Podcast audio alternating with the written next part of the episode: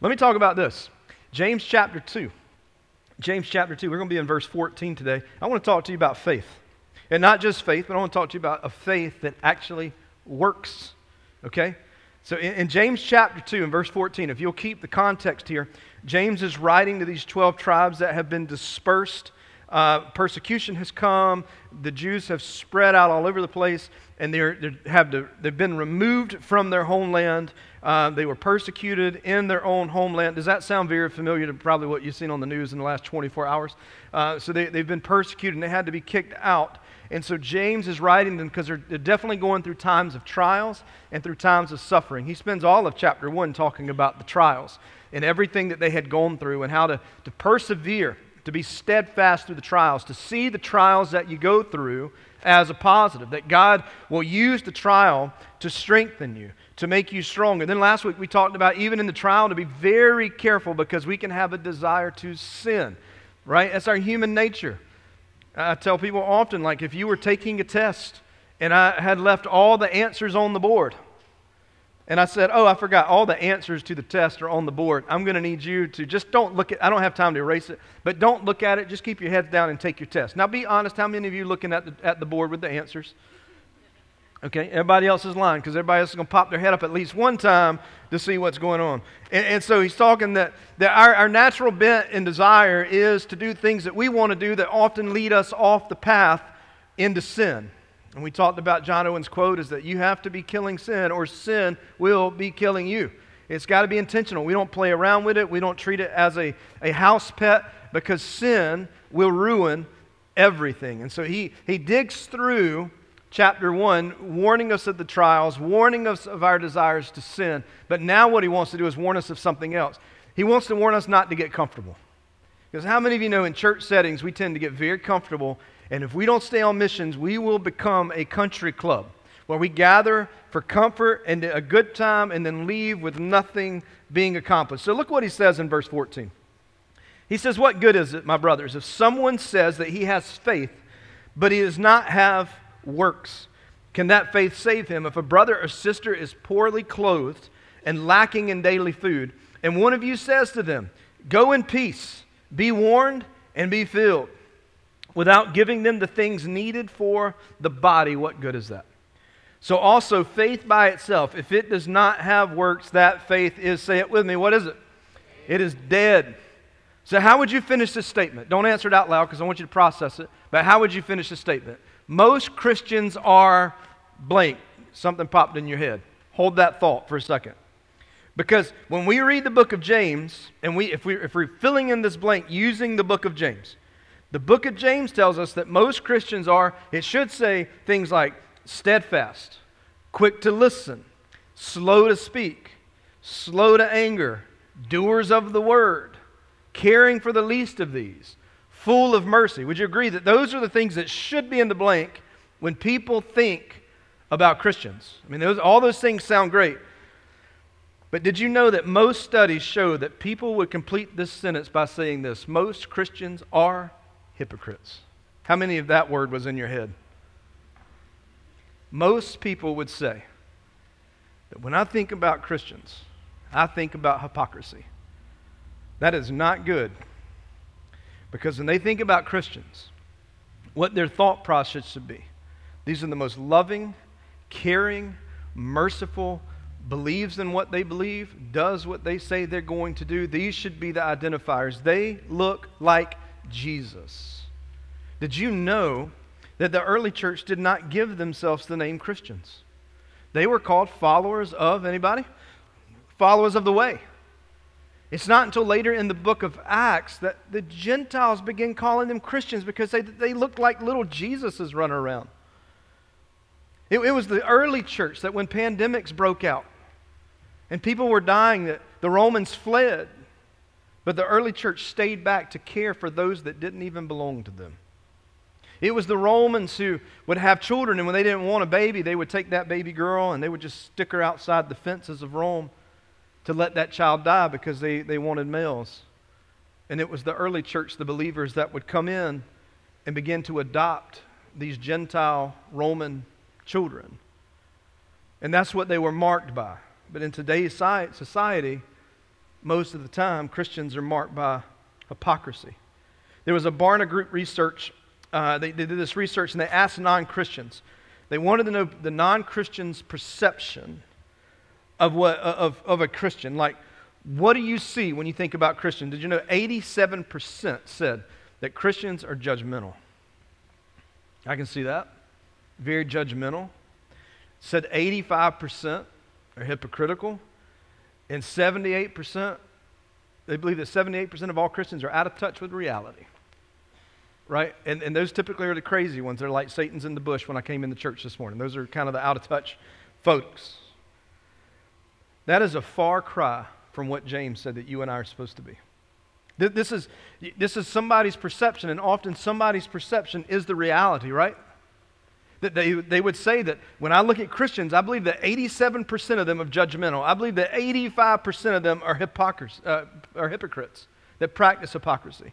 I believe that 78% of them are out of touch. You have people that are saying that they follow Jesus, but on the other hand, you have some people who live lives that show no evidence of a Jesus follower. So, what do you do with that? For some people, they'll just change their belief system. In today's society, we call it deconstructing.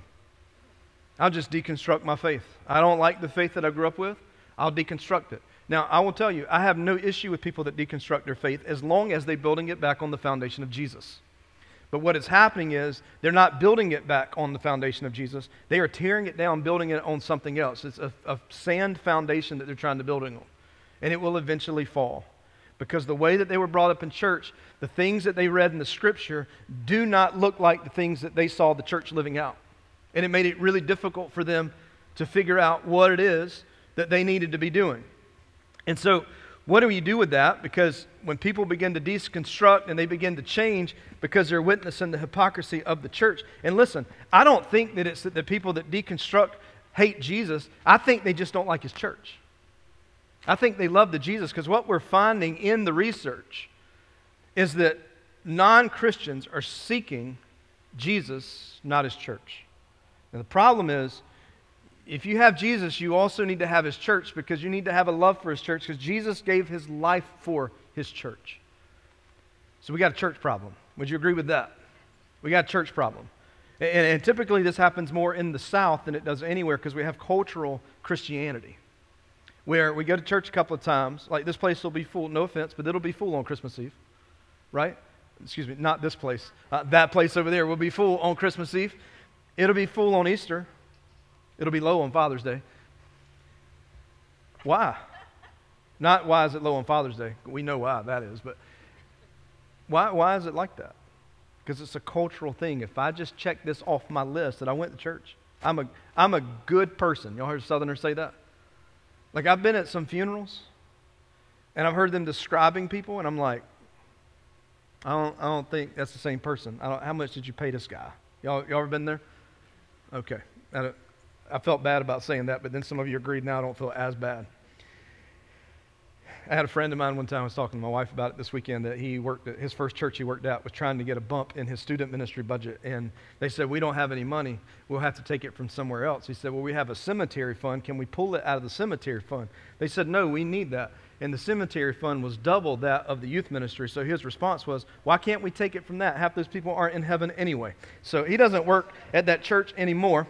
Um, but I appreciate him not being a, a hypocrite. And so what happens is that when we practice hypocrisy, and, and we'll, we'll come up with things like we'll begin to compartmentalize our faith. On Sunday, this is what I do. On Sunday, I'm going to come in here, I'm going to participate in the Christian karaoke. We put the, the words on the screen and we get to sing together, and then we're going to talk and we're going to have coffee and we're going to do all these things. And then I'm going to walk out of the door and I'm going right back to what I was Monday to Saturday because I have a different mask that I wear Monday to Saturday. Monday to Saturday, I can be rude with people. I don't really care about this book. I don't sing anything. I don't. I, I, drink a different kind of coffee. But I don't. I don't do anything that I do on Sunday, Monday to Friday. I look just like the people that I work with. I look just like the people that, that I'm surrounded with. But I don't look like what I'm supposed to look like outside. He is a God of Sunday morning, and that's that's become the issue because it doesn't, it doesn't add up. And so we compartmentalize and play the parts. And if your life bears nothing noticeably different than your non Christian coworker, we have a issue. We have an issue.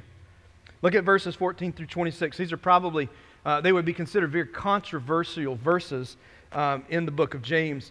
Uh, but when you, you look at this whole passage, people would think, well, this whole passage is built around like your faith versus your works, but it's not. This whole passage is about a kind of faith that will save you and a kind of faith that will not save you. So in verse, verse 14, he says this What good is it, my brothers, if someone says he has faith, but he does not have works? Can that faith save him? Very good question. James has pointed out. Can a person, can they have faith but not works, or can they have works and not faith? Let me give you some definitions here. When we say faith, faith is just a belief in action. You got to add that part to it. It's an action. It's actually doing something. So faith is a belief in action. Okay, you following me? Another way to say that is head knowledge becomes faith once it's acted upon in obedience. So, what about works? Well, the Greek here is really difficult because it means this it's just deeds, it ain't nothing fancy. He wasn't trying to be fancy with what he was writing here. He says that works literally are your deeds, it's your labor, it's the things that you do. Okay? You got to understand that. There, there's nothing tricky there. It's, it's acts, labor, what you do. So if we put those definitions together, James is asking this question What good is it to say that I'm a follower of Jesus, but then not actually follow Jesus in anything that Jesus has asked me to do? We call it being a Christ follower. Right? What does it mean to follow? to follow. Right? It means to follow. There, there is a, a journey that we take to follow. And so the question is can, can that kind of faith save a person? And Paul will say this in 2 Corinthians in chapter 13. He says, Examine yourselves. See, we're really good about examining other people. I can point your flaws out in a heartbeat. It's a lot more difficult for me to point my flaws out because it's a lot more painful. And uh, I was meeting with someone one time and they said, You know what you got to do? You got to learn to tell yourself the truth that when you get so brazen towards other people's sin, it just says that you haven't really dealt with yours. Because you're more concerned about watching other people and their failures, that you've never come to terms with your guilt and your sin. So he says, the first thing you need to do, you need to examine yourself. You need to stop worrying about everybody else and what everybody else is doing. You need to examine yourself. Check yourself.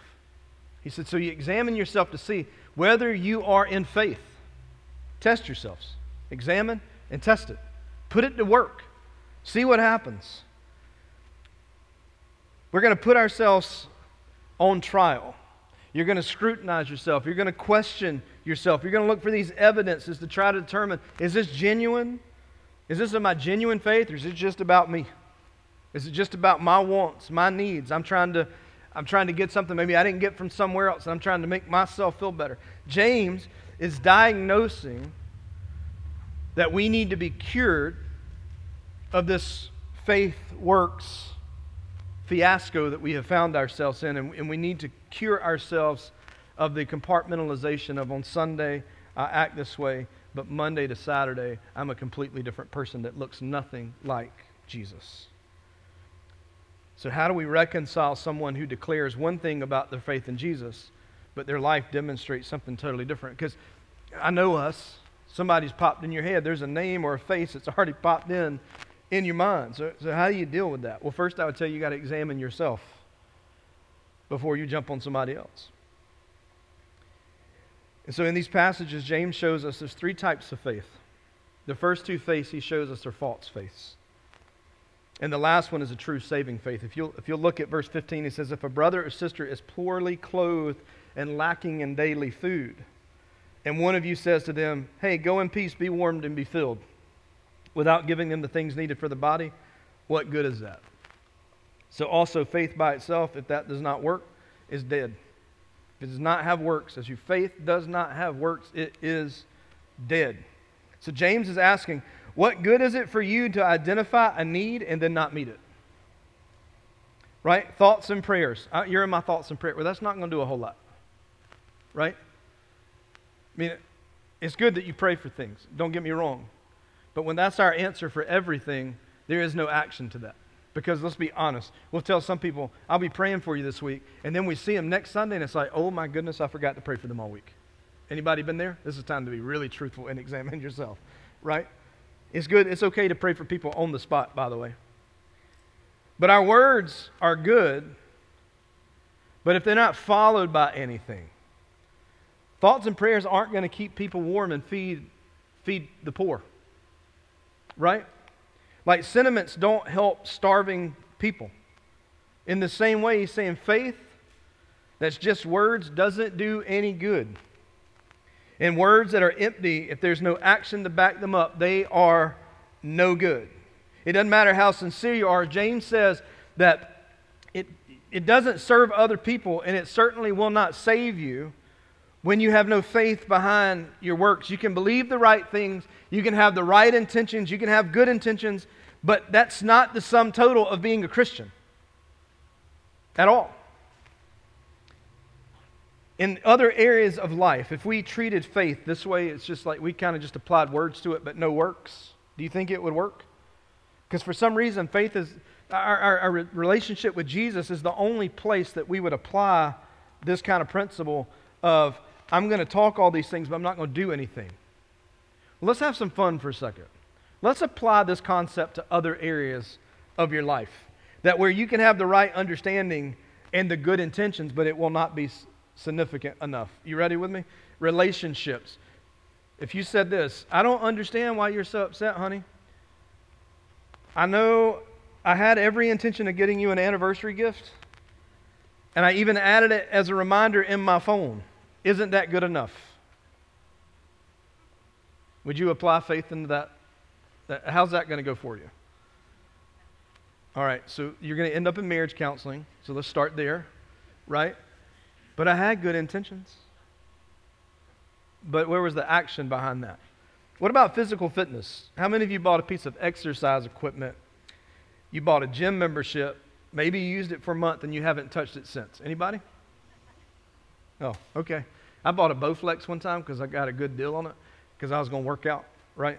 Um, it sat in my garage, it collected dust, and then I realized that the little Bowflex things with with hangers could hang on them perfectly, so I started hanging stuff on it, and um, and it was in the way. And I had really good intentions, though. I walked by it every single day. I looked at it every single day. I physically put things on it. I never put myself on it, but I physically put things on it. And then when it was in the way and it was just a piece of junk in the garage, and my wife's like, You need to get rid of it. I'm like, But my intentions were good. Was that going to work out? What about in your finances? How well will it go over if you called the credit card company, your mortgage company, and you told them that I intended to pay my bill this month? I thought about it, I prayed about it. I even wrote the check, but I don't have enough money to do it. You think they'll give you a pass on your good intentions? No. Why do we treat Jesus like that? Like, but Jesus, I went to church this morning. Well, that's cool. I prayed. That's, that's nice. Did you, I sing a little bit louder this week. Oh, oh, trust me, I know. Like, but where's the action? Y'all, we're not going to be at a place when we get to heaven and he's going to ask us to list all of the things that we've done. Like, did, did, you, did you have perfect attendance in Sunday school? Did you attend this? Did you go to that? Did you pray this? Did you give this? Those things are great, but they're byproducts of the relationship with Jesus. And a lot of times we miss that. We, we focus so much on the work that we miss the relationship. So when we see this word faith that has no interest in the Bible, it has no, no zeal for, for seeing people that are unsaved become saved, it, it doesn't see any people that are to become disciple makers. There's no call to live a holy life. There's no desire to, to spend time in prayer. There's no concern for the poor. There's no love for other people. If this is you, I would, I would say you need to examine yourself to see, to see where you're truly at because the diagnosis would be this. James would say the diagnosis there would be dead faith. It's not doing anything. And you can't call yourself a Jesus follower if you don't actually follow Jesus anywhere. You can't. So you can say it this way If you look like the world and play like the world and talk like the world, then you're probably of this world. And we don't stand a chance to advance the gospel of Jesus when I'm trying to represent myself and bear my image instead of bearing the image of Jesus. We don't stand a chance. So look what James says. James knows that he's like poking at these people because they're already going through some hard times and trials, but he decided, let's just jab them a little bit. And he says it because he wants them to be better. And he anticipates that when he says these things, there's going to be an objection. But look at all this stuff we've done. It's always, you ever been in those conversations with people? And they begin telling you their, their resume of all the good things they've done at the church or for Jesus. He says this, but someone will say, You have faith and I have works. Show me your faith apart from your works, and I will show you my faith by my works. And the uh, objection here is he anticipates that someone's going to say, James, some people might be more works driven and some people might be more faith driven, and you got to be happy with whatever you get. You, you, you got to understand that some people are going to be the faith folks and some people are going to be the works folks, but they're going to be separated. They're not going to be the same thing. Both are going to be Christians. James, let's not be harsh because you're drawing this little line in the sand here. And James doesn't even hesitate in his response when he says, Nope, because your saving faith will be validated by your works, by the things that you do. Jesus kind of brings this up in Matthew chapter 7 when he's talking about another person's works will verify their faith. He says this So every healthy tree bears good fruit, but the, the, the diseased tree bears bad fruit. Thus, you will recognize them by their what? Who's the they that we will recognize? Other believers. Right? You will recognize people, if they're a believer or not, by their fruit. Love, joy, peace, patience, kindness, goodness, gentleness, and self control. Did I miss one? It was not very good on remembering song lyrics. And yes, it is a Bible verse, but I remembered it because in Sunday school we sing it as a song. So James is like, hey, you can't be a Christian in name only. If you haven't jumped in the pool and haven't fully trusted Jesus, you, you can't just go by name only because no works equals dead faith.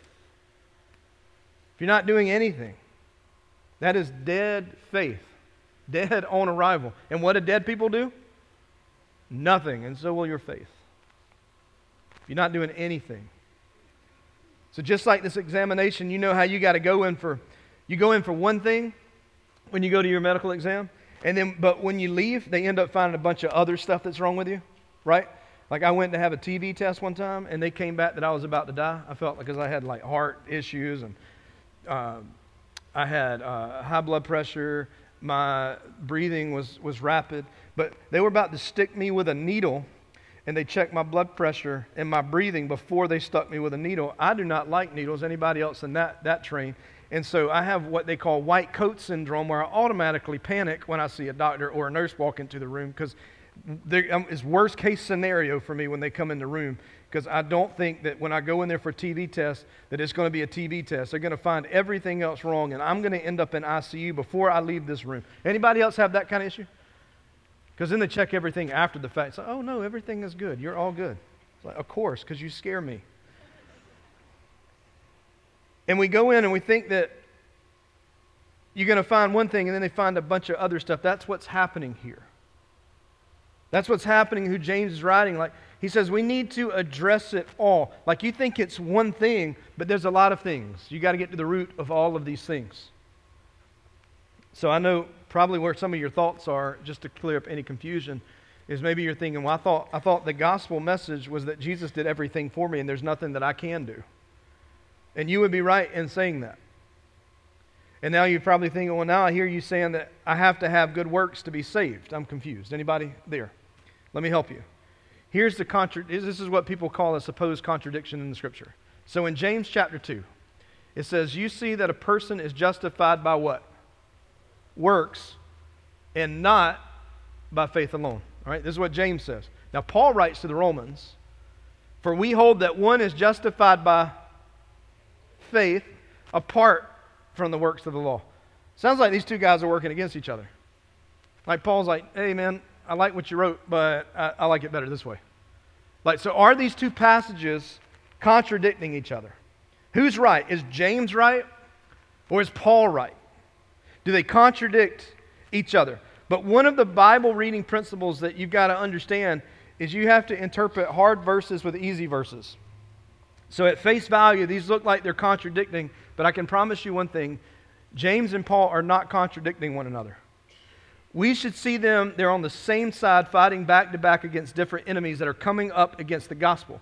They're fighting for the preservation of the gospel. Remember, they have been spread, they're apart. They're trying to hold things together with the gospel because it's the glue.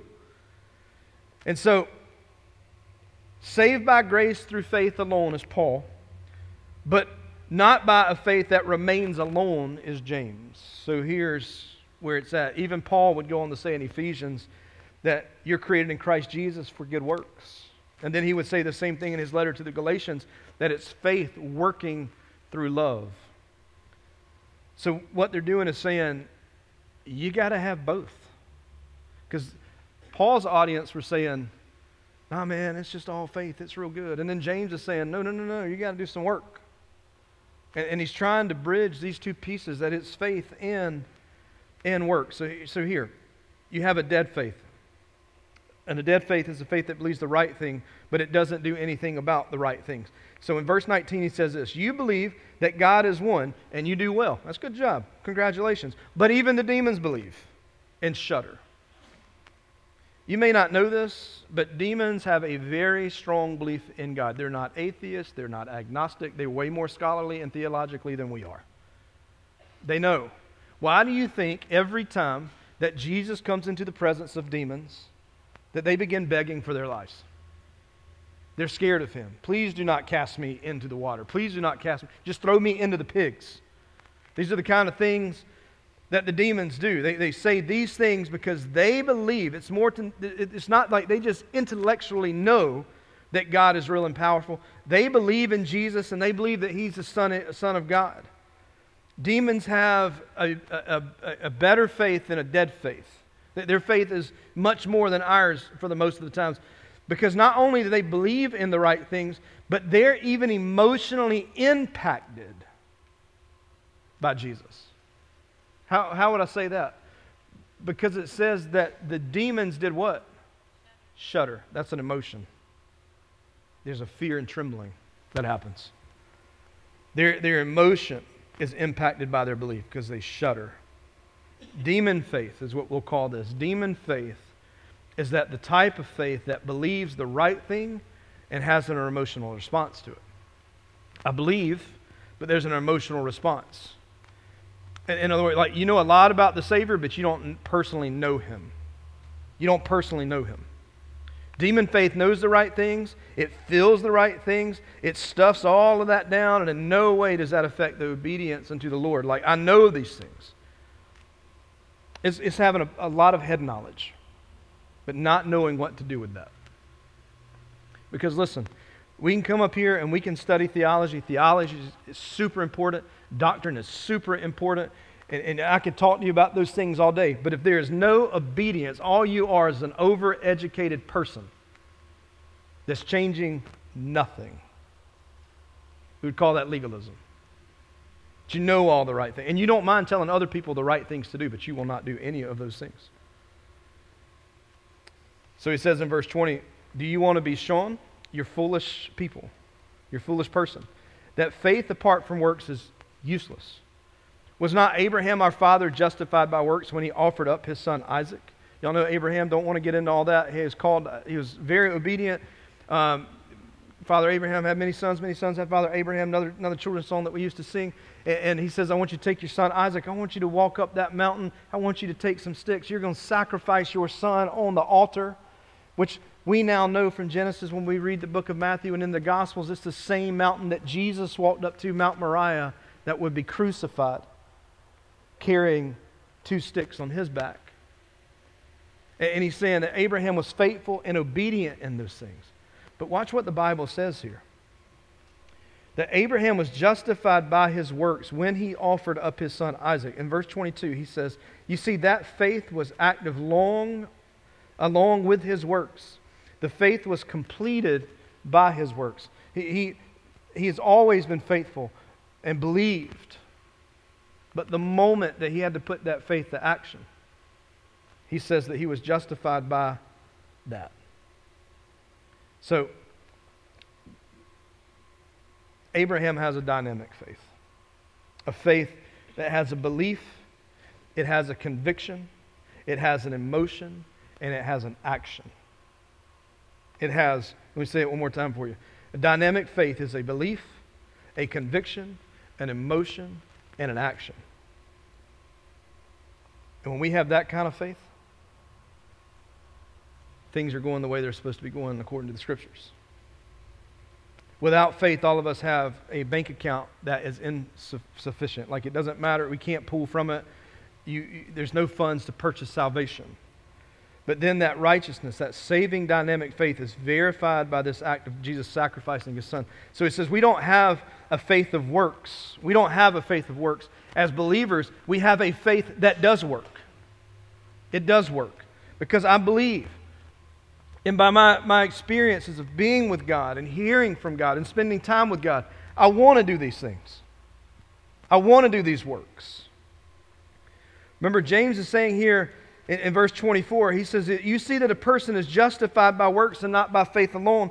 James uses this word justified as, as saying this is righteous. Like this person has been declared righteous.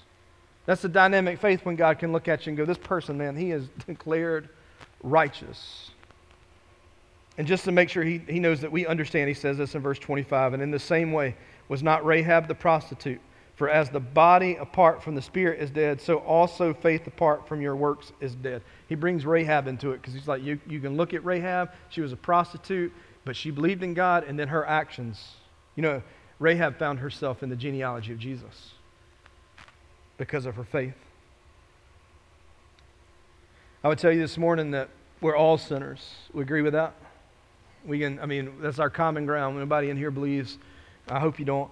And if you do, let me just crush your dreams. But we're all sinners. We're all sinners.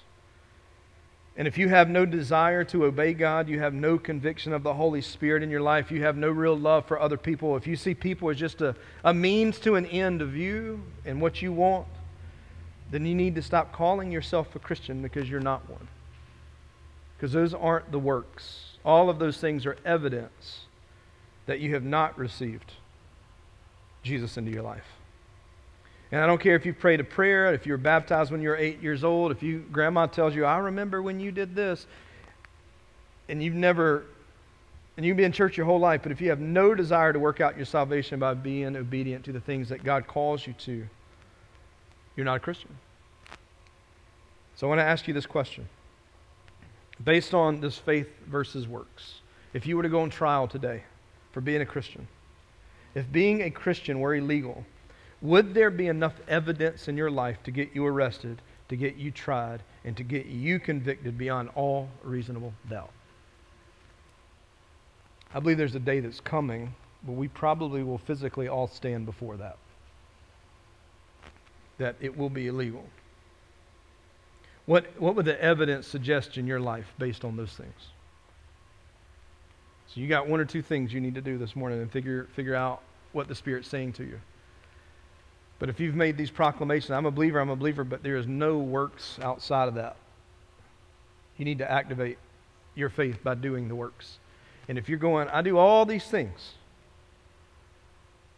but there is no relationship with God, I, it's not by faith. I'm not spending time with Him. I'm not in His Word. I'm not, then these things, as Paul says, are just rubbish because it's faith that activates the works. I love Jesus. I do these things. Like I hear people say, we, we can't get people to volunteer in our church. How do we do these volunteer signups and get all these? Uh, you teach them to love Jesus. Because when they love Jesus, they serve his church. Well, how do you get people to share the gospel? Well, you teach them how to love Jesus because when they love Jesus, they learn how to talk about him with other people because he's made a change for them. Well, how do I help people in their marriage? You teach them to love Jesus because until they love Jesus, they can't learn how to submit to one another and they can't love Christ as Christ loved the church because they don't know Jesus. You understand everything is a gospel issue. If we'll just teach people to love Jesus and live out our faith, we're not going to do it perfectly. Can we all agree there? I wish, but hey, it ain't going to happen. But there'll be a day where all this will be gone because we'll be standing in the presence of Jesus. So, my challenge to you today is to hear from the Spirit and ask yourself Is my faith active? Am I living out my faith or am I just a bunch of talk? Right? I, I played on a couple of teams. I played a soccer team in high school, and we were like 0 and 21. Like, we were awful. But we at trash talking. Like, I would talk some trash to guys. It's like, dude, we're up 15 to nothing. I don't care.